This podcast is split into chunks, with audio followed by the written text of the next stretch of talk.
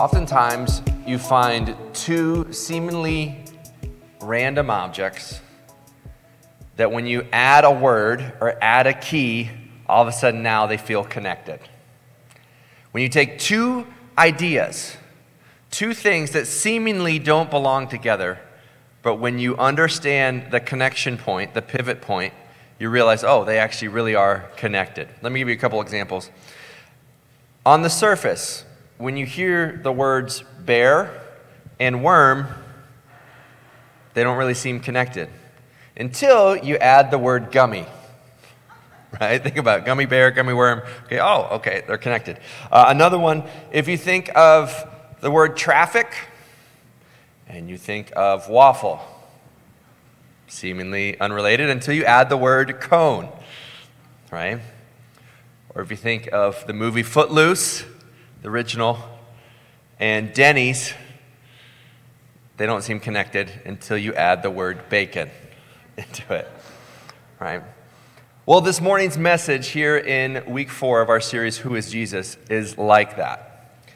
That this morning's message is entitled, really, The Power of God's Word. And, and we're talking about two stories that are both found in Mark chapter 4. Two stories that, as a pastor uh, going to a Christian university and studying ministry, it's, it's common stories and common knowledge that you study this when you go into ministry. But I never really tied the two together, other than the fact that they're both in the same chapter. And what we're going to discuss today are seemingly two different ideas, two different, really, stories that are actually held together. Almost think of it as like two shoelaces, and that this morning's message is hopefully the knot in between. And those ideas are really known as the seed and the storm. The seed and the storm. Because we're going to talk about the parable of the sower, the parable of the seed. And then we're going to talk when Jesus calms the storm. And they happen in Mark chapter 4. And in this series is all about who is Jesus and trying to answer really this question based on our study of the most talked about figure in all of history through looking at the least talked about gospel account in the Bible, the Gospel of Mark. And we're going to see that it's the Word of God that ties these two stories together today. And if you're taking notes, I want you to write this down is that you can trust God's word to transform your life. You can trust God's word to transform your life. It's God's word that ties the seed and the storm together. And another way to phrase that is to really think through the fact that God's word is simple like a seed, but then it's also stronger than the storm. The first part of this message is really going to be the challenge. And the second part is really the encouragement or the reason why you can trust Him. Normally in sermons, you preach a message and here's the content, and then you end with the challenge. Today, we're actually going to start with the challenge, and then we're going to end with why you should accept that challenge and why you can have confidence in that. Because when we talk about trusting the Word of God, it's not about the amount of trust that you have, it's about the object or or really just the person in whom you have trust that matters. Picture for a moment if you are stumbling down a mountain, you're starting to slide down a hill, and you see a tree branch sticking out and a rock or a tree branch sticking out. What's more important? How much you grab onto that tree branch, or can that branch hold you up? Right? Because if you barely grab hold of it, you'll still hang on and you'll still survive. Versus if you fully grab hold and wrap around this branch, but it cannot hold the weight of you, you're still going to fall. And a definition of trust is really the confidence you have in someone's character and competence. There might be people in your life that you trust as a person. They're the nicest guy, they're the nicest girl, but they don't know what they're doing, right? And so you like them as a person, but you're not going to give them a job. But then there's other people who you trust their competence. They're great at what they do, but you don't trust their integrity. right? And ultimate trust is when you have confidence in both someone's competence and character. And so when it comes to trusting God, it's not about the amount of trust that you have. You can come in with all your questions, with all your doubts, even with all your anger if you have it towards God. Because it's not about that amount, but rather the object of your trust. And I want to give you the freedom to question it out. Because what we're going to see here is that trust in God's word, trust in God's power, is like the fact that it's described as a seed means it's accessible, it's small, it's simple to start. You don't have to understand everything in Christianity to have faith. You don't have to uh, just have like a seminary degree to understand and trust in God's word to have faith. That it starts simple, it starts small, but when it grows, it's more powerful than anything else in your life. It's simple like a seed, it's stronger than a storm. So let's jump into it. Let's go ahead and see this challenge, how Jesus puts it. He's doing ministry. We talked last week how, from Mark chapter 2 that Jesus is for everyone, but also Lord over everything.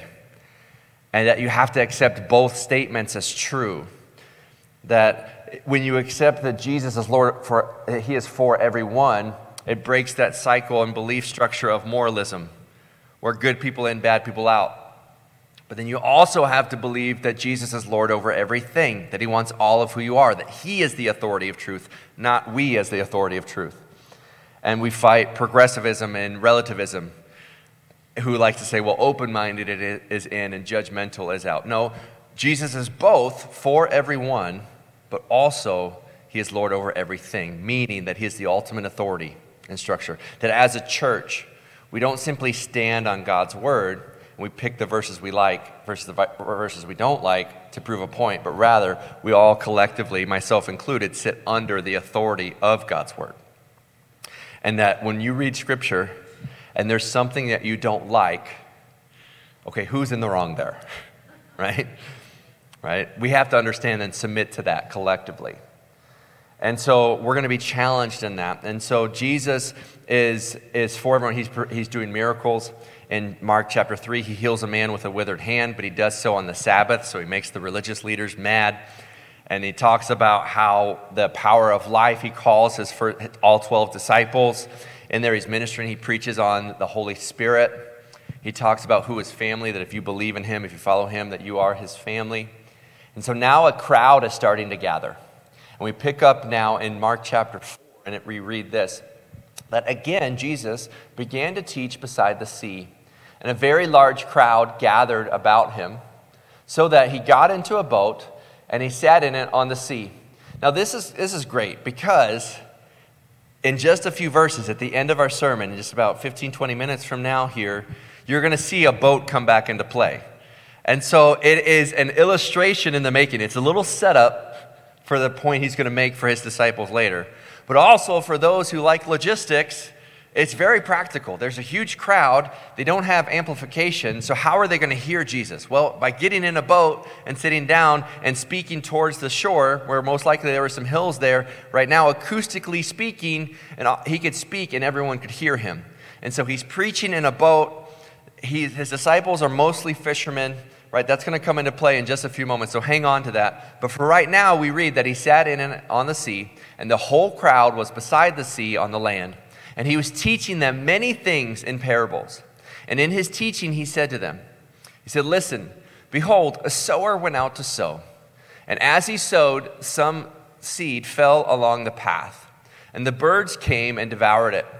Another seed fell on the rocky ground, where it did not have much soil, and immediately sprang up, since it had no depth of soil. When the sun rose, it was scorched, and since it had no roots, it withered away.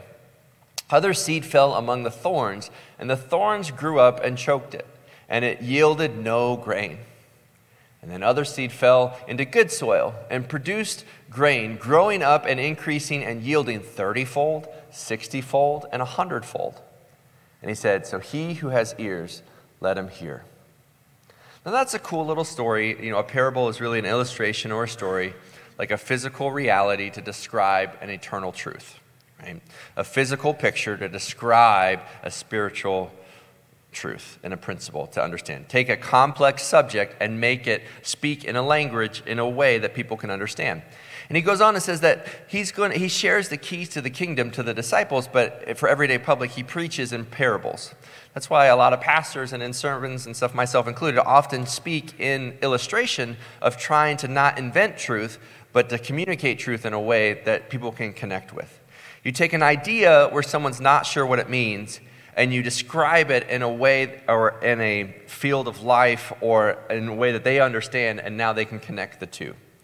And so that's what Jesus does here. And if, if you hear the story of the sower, or someone who's planting seed, throwing out seed, you're like, oh, that's nice, but I have no idea what that means. I want you to know you're in good company because the disciples, who, mind you, just witnessed multiple miracles, also had no idea really what it meant at that time. And so if you've ever been the one in a classroom to hear the teacher say something and then they and you you daze out for a minute and then the teacher goes, All right, does that make sense? Can we move on? Yeah, okay. And you're like, Wait a second, I just missed it. You're okay because the crowd missed it too. It happens to all of us. We, we think we're so clear when we communicate. Just yesterday, I was coaching a little kid's basketball. We come down to the end of the game, right? I was like, all right, you have to go this way. You're going to go this way. And we're like, you got it, got it, yeah, got it, coach. As soon as the whistle blew, they ran the complete opposite way. It's like, oh, man, I get it. But we do that too, don't we? We do that. God tells us to do something. All right, I want you to do this. And we're like, ah, no. And we turn, and it's so easy to forget. But thankfully, Jesus follows up this story of the parable to directly tell us this is what it means. Some parables we have to figure it out and try to guess and commentary and compare. It's like, well, I think Jesus means this. I think Jesus means this. We don't have to wonder with this first parable because he actually says, here is what it means. And so we continue reading in verse 13. And Jesus said to them, Do you not understand this parable? And how then will you understand all the parables? There's a key verse here, verse 14. The sower sows the word. What is the seed that we're talking about? The seed is the Word of God. The seed is the Word of God. And what's interesting in this case is that the sower gets no accolades here. It gets no, no awards. It's not, it, there's nothing special about that. And as a pastor, as a preacher, that both takes the pressure off, but then also very much a challenge for me. Because what you realize when you see that verse that the sower sows the word, and that's it. The preacher gets like four words in this parable, is that it's not about me. In other words, it's not about celebrity pastors, celebrity preachers. There's a revival kind of thing going on right now in Kentucky, a small Christian college there, Asbury, and there, a lot's been written on it, and you can read on it, and it's, it's really incredible. What's really cool, though, so what started as a simple chapel service where a preacher got up and spoke. And then he actually, when he got done, like texted his wife, man, I whiffed it, another stinker, and he left. Well, the students didn't leave. And the spirit moved and they, and they just stayed. And now they're going on like day like 15 of like this continuous prayer worship service. And at this point, now thousands upon thousands of people has made their way into this small town and just people are repenting and crying and getting saved and praying with one another. And what's cool is they're, a lot of media is trying to come in and they've rejected and pushed out the media and said, no, no media. And they say, no celebrities, just Jesus. Isn't that cool? Love that. And, and so it's a challenge for me as a preacher, right? That it's not about me. But understand this is, this isn't just a parable about pastors, this is for Christians too. That when you share your faith, it's not about you, it is about others. But the nice part is the pressure's off. Because when you sow the seed, right, you send it out, it's not your job to save, it's your job to share. And he shares four different types of soil in there, which is encouraging in the sense that it, it shares the reality of how people can respond to the Word of God but it's discouraging that by the start, the starting point, only 25% of people are even going to get it right out of the gate. And that's like the highest possible percentage, right? And so you are not responsible for how someone responds to the Word of God. Your job as a Christian is simply to share the Word of God. But you can take encouragement from that because it's not about you, and it's not up to you. You simply have to share because you don't know what is in people's hearts. So he continues on now in verse 15. He says, These are the ones along the path where the word is sown. It says, They hear the word, and Satan immediately comes and takes the word that is sown in them. And then there are the ones that are sown on rocky ground, the ones who, when they hear the word, immediately receive it with joy. And when they have no root in themselves, but endure for a while, then, when tribulation or persecution arises, on the account of the word, immediately they fall away. In verse 18, and others are the ones who sown among the thorns. They are those who hear the word, but the cares of the world and the deceitfulness of riches and the desires for other things enter in and choke the word, and it proves unfruitful. But those that were, that were sown on good soil are the ones who hear the word and accept it and bear fruit a thirtyfold, sixtyfold, and a hundredfold. Now, what's interesting about those four types of soil is that all four of them hear the word of God. And what that tells me is that just simply attending a Sunday morning service is not where the battle lies. Right? Just hearing the word of God does not determine your life. It's what do you do with the Word of God? And so the question is how is the soil of your heart? What will you do with the seed that's planted into your heart today? What are you going to do with it? What is the application? So it's not just the Sunday sermon or the message. It's great, it has a place, it has value, but also what are you going to do with it afterwards? What are you going to do on Monday or Tuesday or any day that ends in Y, because that will determine the fruitfulness in your life. Not checking a box, oh, I went to church at Christmas at Easter, or I went to church today, I went to church every week, I got perfect attendance. Perfect attendance does not equal fruitfulness and faithfulness in God's Word. It's how you respond. And so it, it actually offers us four challenges here of the heart. Four challenges of the heart. The first type of soil that we see is the path. That's the, it's like a sidewalk, it's a hardened ground. Here, that really describes a life of triviality. It's trivial, it's, it's passive, it, it's ignorance. There's a lot of different words you could use to describe it. Basically, it just falls on deaf ears. Right? If you've ever said something to a coworker, to a spouse, and they just give you that blank look back, like,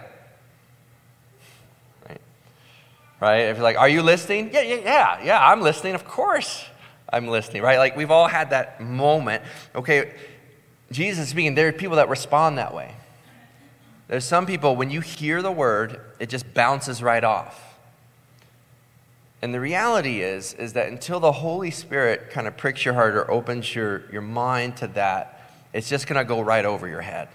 It's just gonna, it's just not gonna land. And I understand that there's some people hearing this today that's just not gonna land.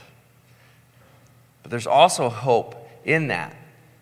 There are many pictures, I don't have any on the screens this morning, but there are many pictures where if a seed does break through and take root and grow, it's pretty powerful to watch a tree break through a rock and grow. The fact that any plants survive here in Arizona is amazing. right? It's amazing, right? It, it, anything survives, it's a win. I mean, might be a little prickly, but might be describe us as Christians as well, right? We might be a little prickly, but we survive, okay?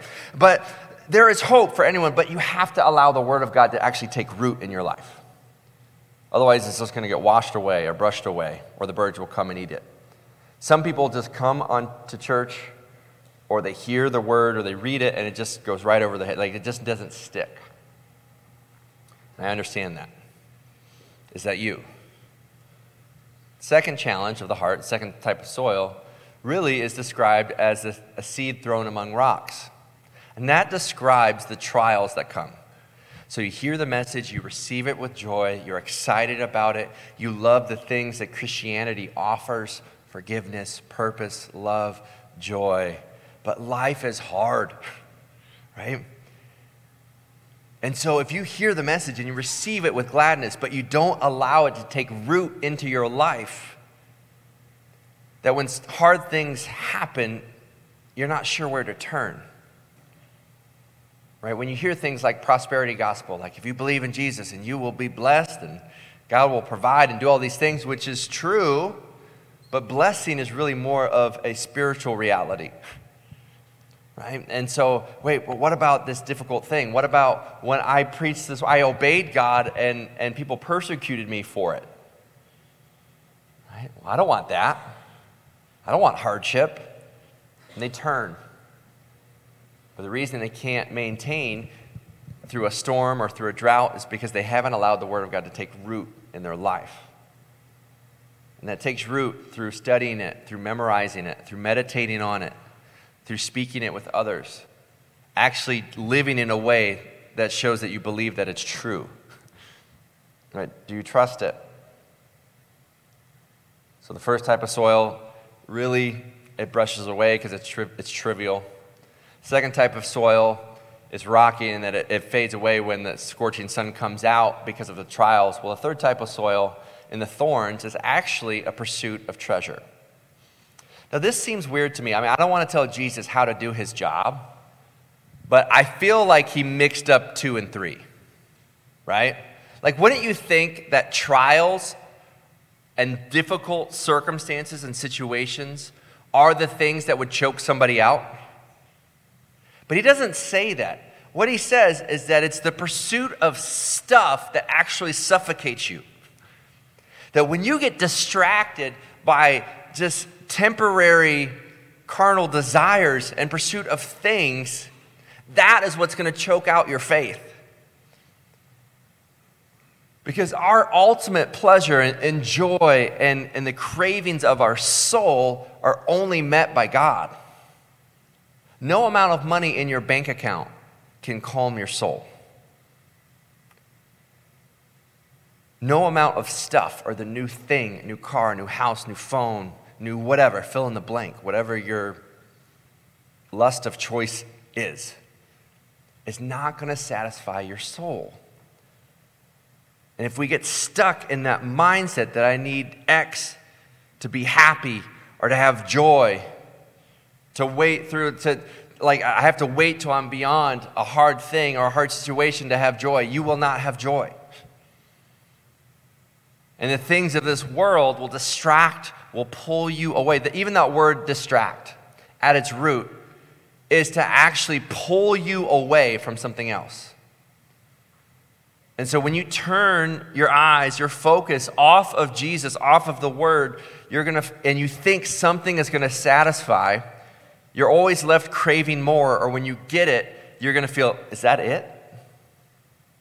I thought if I got the promotion, I thought if I got that, and, and understand this, that money and, and promotion and, and, and things and relationships and the marriage and, and whatever it is that you're going after, those things in and of themselves are amoral, meaning that they are not moral, not good or bad. Like right here is a chair, okay? This chair is amoral, like it's not good or bad. You can sit in the chair, it is great. You're all sitting in chairs, it is, it is functioning well. Now, if we were in a wrestling ring and you picked up the chair and started hitting someone with it, okay, now it is an instrument of evil at that point, right? Like you're taking it down, like same object, a chair you're sitting down or a chair to break someone's back, right? Is it, the object, the chair is not the bad thing, it's what you do with it. So, money at its, in itself and resources, when stewarded well, can provide blessing, but money will never satisfy the cravings of your soul. And if you get stuck in that endless cycle of searching for stuff, you're going to end up like that hamster on a wheel, just running, running, running, running, running, running, running. And at the end of the day, you don't go anywhere and you're exhausted. It'll choke you out. Now that I've uplifted and encouraged all of you,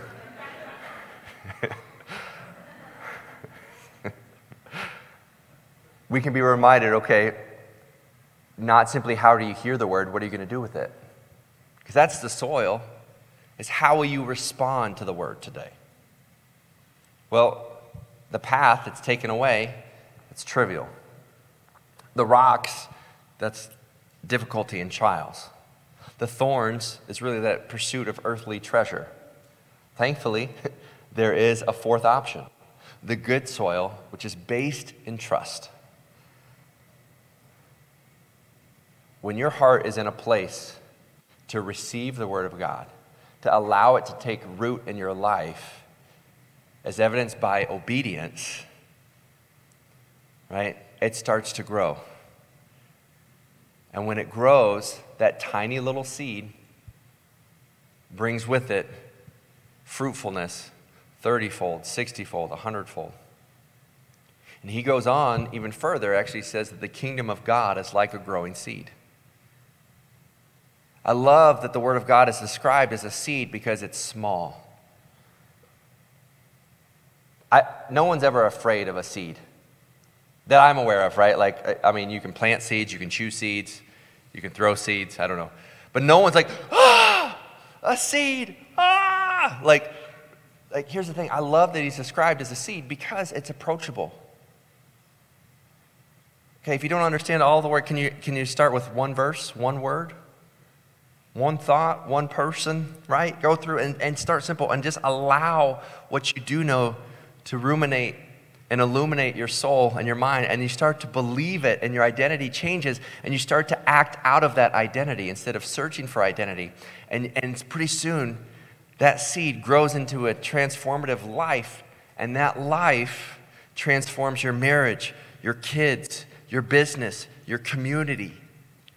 See, we think so small. We think about just trying to get through the hour and just trying to get through the day. God thinks through generations and legacies and lifetimes and eternity. There's no telling the eternal impact of one changed life for Jesus that ripples into all of eternity. And that starts by trusting that God can change you. Not that you have to change for God, but that God, in believing His word and the power of His Spirit, will change you. Romans 12 talks about no longer be conforming to the patterns of this world, but be transformed, passive tense, be transformed by the renewal of your mind. In other words, you can trust God's word to change you. So that's the challenge. right? How's, how's the soil? How's the soil in your life? How, how is your heart right now? Is what I'm saying just bouncing off, just letting it go? You're thinking about all your to dos right now? I, I mean, I get it. But you're just letting it bounce off, pass, pass on by. All that's for someone else. Are you struggling right now through a trial? it's like, oh man, I'm, I feel like I'm getting scorched right now. And you need some roots.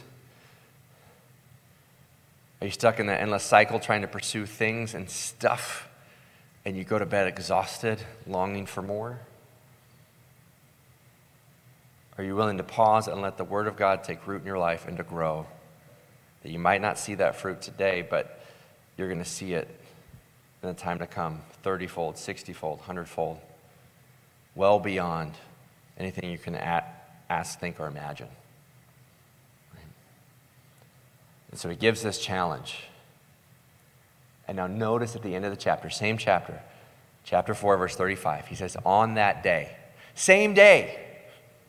See, this is where I realize these stories are connected here. He's preaching on a boat about the soils. How will people receive the word? And now notice here, when the evening had come, he said to them, Let us go across to the other side, here in the Sea of Galilee. And leaving the crowd, they took him with them in the boat. And just as he was, and this is a key verse here, is a key little detail that Mark includes. He says, and other boats were with him. Notice there are other boats in the water. This is key in just a second here, okay? Verse 37 And a great windstorm arose, and the waves were breaking into the boat, so the boat was already filling. And I love me some verse 38 because here's why. But Jesus was in the stern, asleep on a cushion. I don't know about you. I want to be like Jesus. Jesus took naps. right? Some of you are going to go home and be like, "Hey, what are you doing today?" Like, "I'm living out scripture." Mark 4:38. Be like if you get nothing else, be like Jesus today. Right? Now, how crazy is this, right? Most of the disciples were fishermen who made their livelihood on the same sea that they were in. They just spent the entire day listening to teaching from Jesus on a boat. They're in the boat, it's dark. How scared do you have to be for the wind and the waves to feel like you're, you're, you're going to die? Like if you're not a boat person, you get you hit one wave. You're like, I'm out. It's over. We gotta jump. We gotta swim to safety. Like this is done. But if you live on the water, and your job up to this point is on the water, and you're on that same water, how bad does it have to be? Like, this is it. And he was asleep on the cushion, and they woke him. Okay, who wants to be the guy that wakes Jesus? Right? No, you wake him. No, you wake him. like, finally, someone steps up and they said to him, Hey, teacher, uh, Jesus, wakey, wakey. Do you not care that we're perishing? And he awoke and he rebuked the wind and said to the sea, Peace, be still. And the wind ceased and there was a calm. Now, again, I've preached through this story before, but I missed something last time I preached through this. It says, and the wind ceased. I get that. And there was great calm. Here's why this is, I think, is important. How often does a storm pass and then the waves remain? Have you experienced that? Like when a boat goes through, right, and it creates a wake, how far does that wake go? Even when a storm rolls through, right, and the water's choppy, I wonder how many of you here today, again, it's not the same story, same God though, so you can apply this here. I wonder how many of you the storm has passed, but the water is still choppy for you, right? Your storm happened a year, two years, a decade, five decades ago, but you're still in choppy waters because of it. Emotionally, physically, financially, you're still struggling with the effects of something else that happened to you or that you did. There are wind and then there's waves.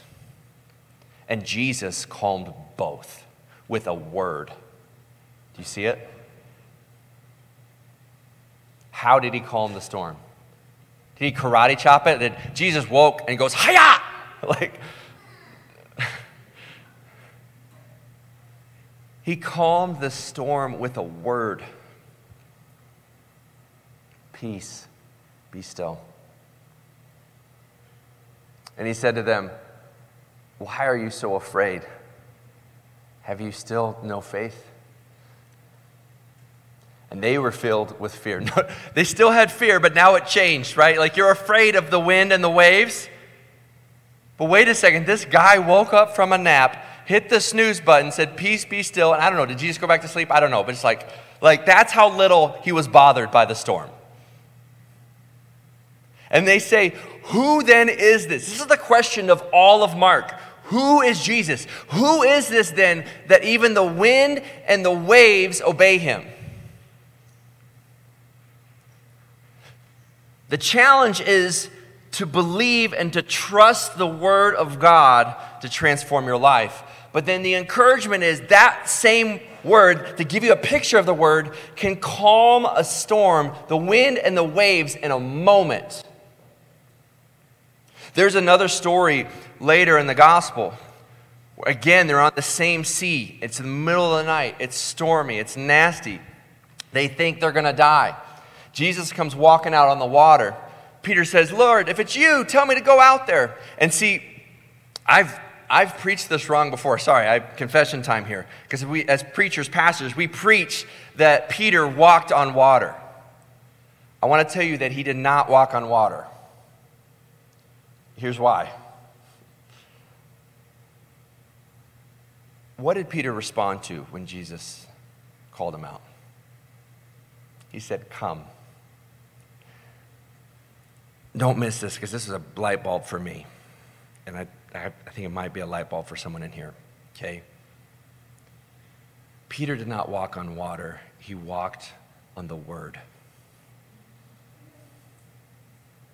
Think about that. It was the power of the word of Jesus that said, Come.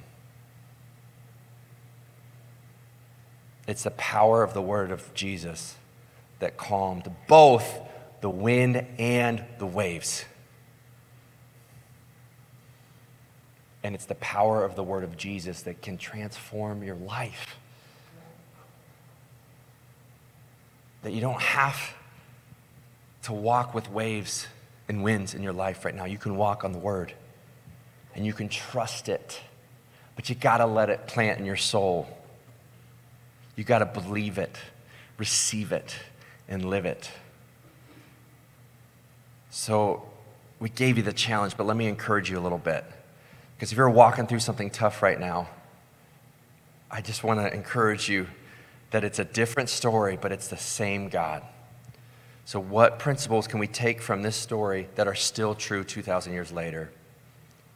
And I believe it's this that number one, if you're walking through or you're living through a storm right now, understand that if you believe in God, if you call yourself a Christian here, you have Jesus in your boat. There were other boats on the sea that time. Who do you turn to? Right?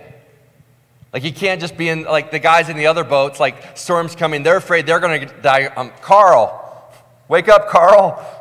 Like just pick any name, right? Like Steve, Sally, Sally, come on. There's a storm, do something.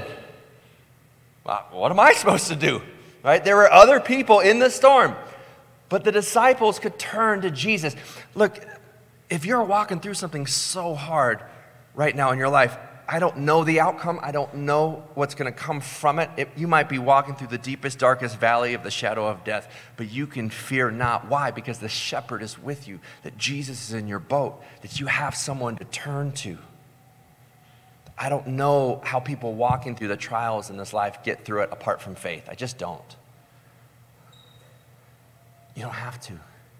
You can turn to him. So you have Jesus in your boat. The second encouragement to you is that what scares you does not scare God right? When a little kid runs into mom and dad's room in the middle of the night, ah, there's a monster. The parent doesn't go back and say, oh no, it's going to eat you, run, right? Okay, I just did that one time. I'm sorry. I apologize for it, right? You know, no, like what scares you it does not scare God. He was taking a nap. He was unconcerned with that moment of what stressed everybody else out. Right, when you call 911, you don't want the person on the other end of the line to be more stressed out than you. 911, what is your emergency? You tell the emergency, oh no, what are you going to do? What? what? You should call someone, right? Like you don't want, like, you don't want, that, like, so here's the reality, right? We can take comfort in the fact that you got Jesus in your boat. Number two, that what scares you doesn't scare Jesus. Number three is that Jesus cares that you're scared. He doesn't go back and say, Leave me alone, I'm sleeping. Jesus cares that you're scared. He leans in. If you're hurting, if you're struggling, if you're questioning, and you look up to God, I promise you, God's going to lean into you. And the last encouragement here is that while those other first three are nice, the most important thing to remember is that Jesus is greater than your storm. The Word of God is more powerful than any wind or wave or water coming your way right now. And you can question it, you can be angry, and you can have doubts that's okay. because it's not about the amount of trust you have, it's the object of your trust. And the reason you can trust the Word of God to change you is because at a word, God spoke the world into existence. At a word, the wind and the waves cease. And at a word, it is finished. Jesus conquered death itself so that we celebrate the truth that He is risen, is power and evidence to understand that the Word of God, while it's as simple as a seed, it's so much bigger than any storm. And so you can trust God's Word to transform your life, to transform your marriage, to transform your job, your health, your situation. Understand this that God is with you, God is for you, God is in you, God loves beyond you, God works through you. Understand that the Word of God is powerful, the Word of God is purposeful, the Word of God is accessible. And so, what are you going to do with it? We have access to the greatest thing the greatest person and a Savior who loves you. And you can trust Him. Do you trust Him? Will you trust Him? Because hearing's not enough. Will you pray with me? Dear Heavenly Father, there's someone in the room right now who's never believed in you, God, I pray that we can just trust you as Lord and Savior. And I know for some in the room, it's going to pass right on by. And for others, it's not going to take root. And for others still, the pursuits of this world are going to choke, choke out their faith and prove unfruitful. But but God, for those who allow the seed of your word to be planted into their heart and their soul to take root and to change them, God, with you and you alone, there's salvation, there's forgiveness, there's purpose and love and eternity. That your word is greater than winds and any waves that can come our way. So let us stand in awe. Let us find peace. And let us place our trust in you as Lord and Savior. We love you, God. In your Son's name we pray. Amen.